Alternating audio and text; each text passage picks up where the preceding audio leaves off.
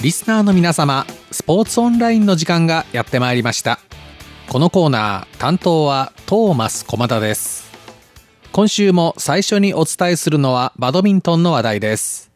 BWF 世界バドミントン連盟の2020年シーズンの年間最終戦。タイ・バンコクで1月27日から31日まで行われた HSBC BWF ワールドツアーファイナル2020で台湾の選手たちが素晴らしい成績を残しました。BWF はパンデミックが収束しない中、ツアー大会再開にあたり、タイのバンコクで大会開催地、ホテルなどを泡のように包んで外部と遮断する形で行う、いわゆるバブル方式で3週間にわたり大会を開催しました。この HSBC BWF ワールドツアーファイナル2020は1月3週目、4週目に2週連続で行われたワールドツアースーパー1000大会2大会に続いて行われ、世界ランキングではなく2020年シーズンの成績をもとにしたファイナル出場累積ポイントの上位8選手及びペアのみが出場できる年間最終戦です。全8選手及びペアがまず2つのグループに分かれ、総当たりで3試合を行い、各グループの成績上位の2選手及びペア、つまり4選手及びペアがノックアウト方式の準決勝に進出するというレギュレーションで行われました。先週のこのコーナーでもお伝えしましたように、男子シングルスでは、周天成選手と王 C 選手、女子シングルスではタイ・ツーイン選手、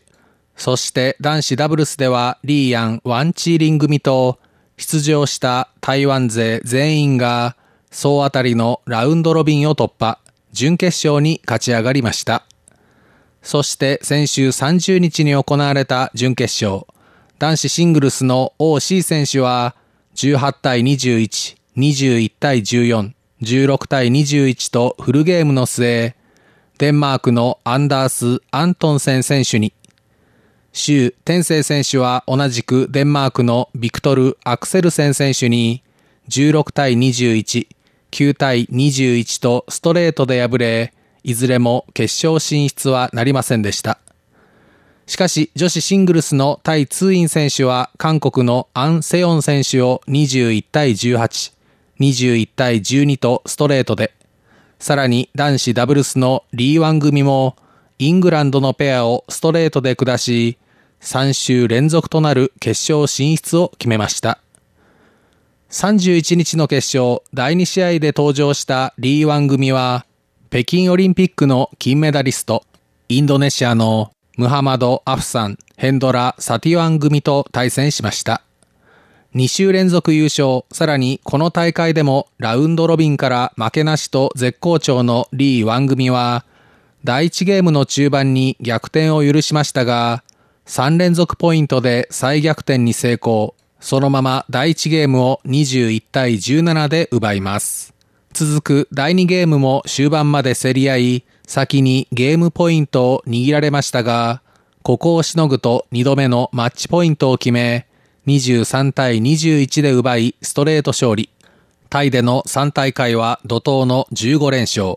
台湾男子ダブルス勢として初めてとなるファイナル優勝を決めました。続く第3試合にはタイツーイン選手が登場。タイ選手は女子シングルスで3週連続決勝進出も、これまでの2大会は決勝でリオデジャネイロオリンピックの金メダリスト、スペインのキャロリーナ・マリン選手に敗れ、準優勝に終わっていました。3度目の正直なるか注目されたこの決勝。第1ゲームはタイ選手が序盤リードするも、中盤からはマリン選手が優勢に進め、14対21で奪われます。しかし第2ゲーム、タイ選手は戦術を変更。より積極的なプレーを見せると、マリン選手にミスが増え21対8で圧倒。ワンゲームオールとなり試合はファイナルゲームに突入しました。迎えたファイナルゲームは一進一退の攻防となり、マリン選手が11対10、1点リードでテクニカルタイムアウトに突入します。その後、マリン選手は連続ポイントで15対10、5点リードまで広げましたが、タイ選手は諦めませんでした。マリン選手に食らいつきプレッシャーをかけ点差を詰めると、前の試合で優勝を決めたリー・ワン組やコーチ陣の声援を力に、17対19と絶対絶命の場面から、なんと4連続ポイント、21対17でこのゲームを奪い、大逆転で雪辱を果たしました。タイ選手は前身の大会を含めツアーファイナル3度目の優勝。タイ選手は1月にバンコクで行われた3大会で優勝1回、準優勝2回の活躍を見せ、米ドル18万8000ドル、日本円にしておよそ1980万円を獲得しました。タイ・バンコクのバブル内で3週間にわたって行われた3大会。ワンリー組、タイツーイン選手をはじめ、台湾勢の戦いぶりは見事でした。31日の夜、蔡英文総統も自身のフェイスブックで選手たちの健闘を称えました。すでに帰国した選手たちは現在台湾で隔離を行っています。調整に難しさはあるでしょうが、今後もこの調子を維持してもらいたいと思います。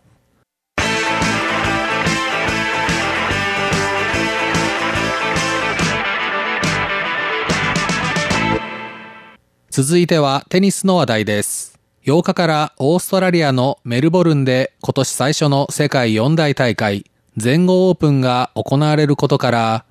メルボルンでもバブル方式で前哨戦が行われ台湾男女のエース女子ダブルスのスペシャリストたちが出場しています。台湾男子のレジェンド怪我の影響により現在ランキングは世界1008位まで落ちているルー・イエンスン選手は、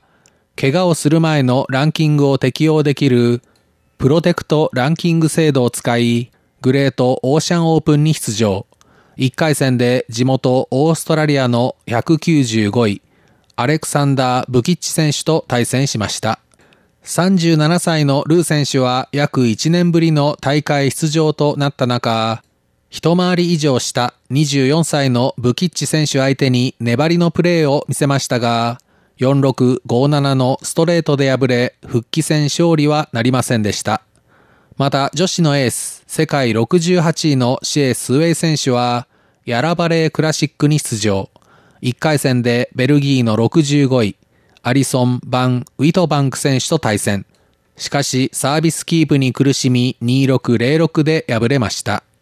一方、ギプスランドトロフィーに第2シードで出場している女子ダブルス、